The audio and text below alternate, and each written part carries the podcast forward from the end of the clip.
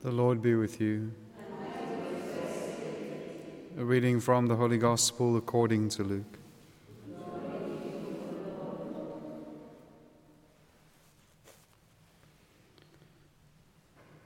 Jesus went on his way through towns and villages, teaching and journeying toward Jerusalem. And someone said to him, "Lord, will those who are saved be few?" And he said to them, "Strive to enter by the narrow door, for many, I tell you, will seek to enter and will not be able. When once the householder has risen up and shut the door, you will begin to stand outside to knock at the door, saying, 'Lord, open to us.' He will answer you, 'I do not know where you come from.' Then you will begin to say, 'We ate and drank in your presence, and you taught in our streets.' But he will say, 'I tell you, I do not know where you come from. Depart from me, all you workers of iniquity.' There you will weep and gnash your teeth, when you see Abraham and Isaac and Jacob and all the prophets in the kingdom of God, and you yourselves thrust out. And when men will come from east and west and from north and south, and sit at table in the kingdom of God. And behold, some are last who will be first, and some are first who will be last." The Gospel of the Lord.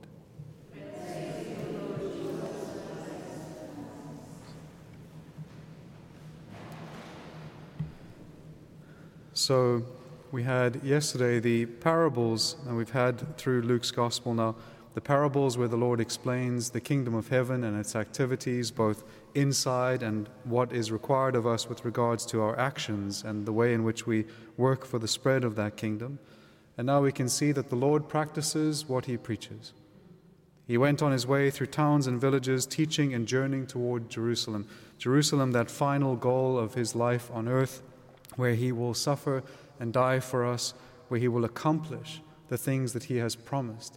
It's all the works that the Lord promises through his words, all of the graces that he promises to his disciples and to those who follow him, he is on his way to accomplish in Jerusalem with his mind, and at a certain point it says, he fixes his face towards Jerusalem, towards that great Paschal mystery, the passion, death, and resurrection of Christ, by which he will achieve that which he promised. He also then goes through towns and villages. One of the church fathers notes here, he says, the Lord neglects no place, even if it is very small. He doesn't just go through cities, large places where there's a lot of people. He goes even through the small villages, preaching everywhere, giving everywhere the opportunity of receiving his truth and receiving his grace and receiving him himself, giving everyone the option to follow this narrow way which leads to life.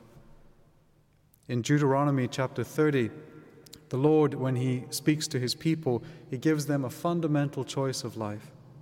He says, "I lay before you life and happiness, or death and misery. Choose one."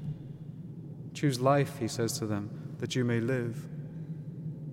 And so also you have what the Lord was saying then in Deuteronomy, you have present here in what the Lord is saying to his people, which is that there are two final goals of human life, and it is for us to choose. But each goal has a way towards it, and the way towards the gate of eternal life and happiness is singular. The way towards the final end of misery is multiple, many, wide, broad. The way to life is one because it is one himself. It is Christ. "I am the way, the truth, the life." The narrow way, the narrow door is Jesus himself. And that constraining, as one of the commentators says, it is narrow, meaning almost pushed in, is like, as one of these commentators says, the hands of God as he forms us in the image that he wants us to be. He presses us into this narrow way, which is conformity to Christ, so that we can be like him. And in being like him, we are walking on that way to eternal life. That goal of eternal joy was closed to us, but it has been opened through the marvelous Paschal mystery of the Lord. Through his passion, death, and resurrection, the goal of happiness is now open to his people, but the way is still one. It is Christ himself. And so the Lord says to the one who questions, will it only be a few who are saved? You can almost imagine what his thinking is it worth the effort? Is it worth the effort? What kind of chance do I have of making it? And the Lord is saying that's the wrong type of attitude to have in your heart. If that's where you start, you'll never make it. If that's the decision that you make in the beginning, you'll never get to the final goal. So the Lord says, strive to enter. Striving, that word meaning make great effort. Make great effort to enter by the narrow door, the one singular door that is Christ himself. And he says, otherwise what will happen is you will stand at the door and knock, and the Lord will say, I do not know where you come from. I do not know where you come from. Why? Because they have not come from himself. They have another source. They have another source that is not Jesus Christ. And he says, I do not know you. And they will say, but we ate and drank in your presence and we heard your preaching.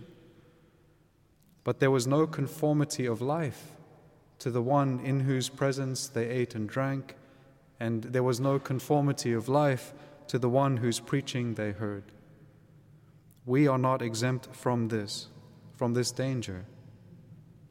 We come to the Mass, where we not only eat and drink in his presence, but we eat and drink his presence. And we also don't hear him preaching in the streets, but we hear his word from the pulpit as it is read and proclaimed. And it is for us to conform our lives to this presence, to this word, so that the Lord knows where we are from. We are from him. Our life comes from the Eucharist and leads back to the Eucharist. That is what the Catechism means when it says that the Eucharist is the source and summit of Christian life, because it is Christ himself. And for us to live from and for Christ is for us to live from and for the Blessed Sacrament. Let us pray for the grace to conform our life to Christ, to choose that narrow door which is Christ himself, and to strive with great effort to enter heaven by it. Amen.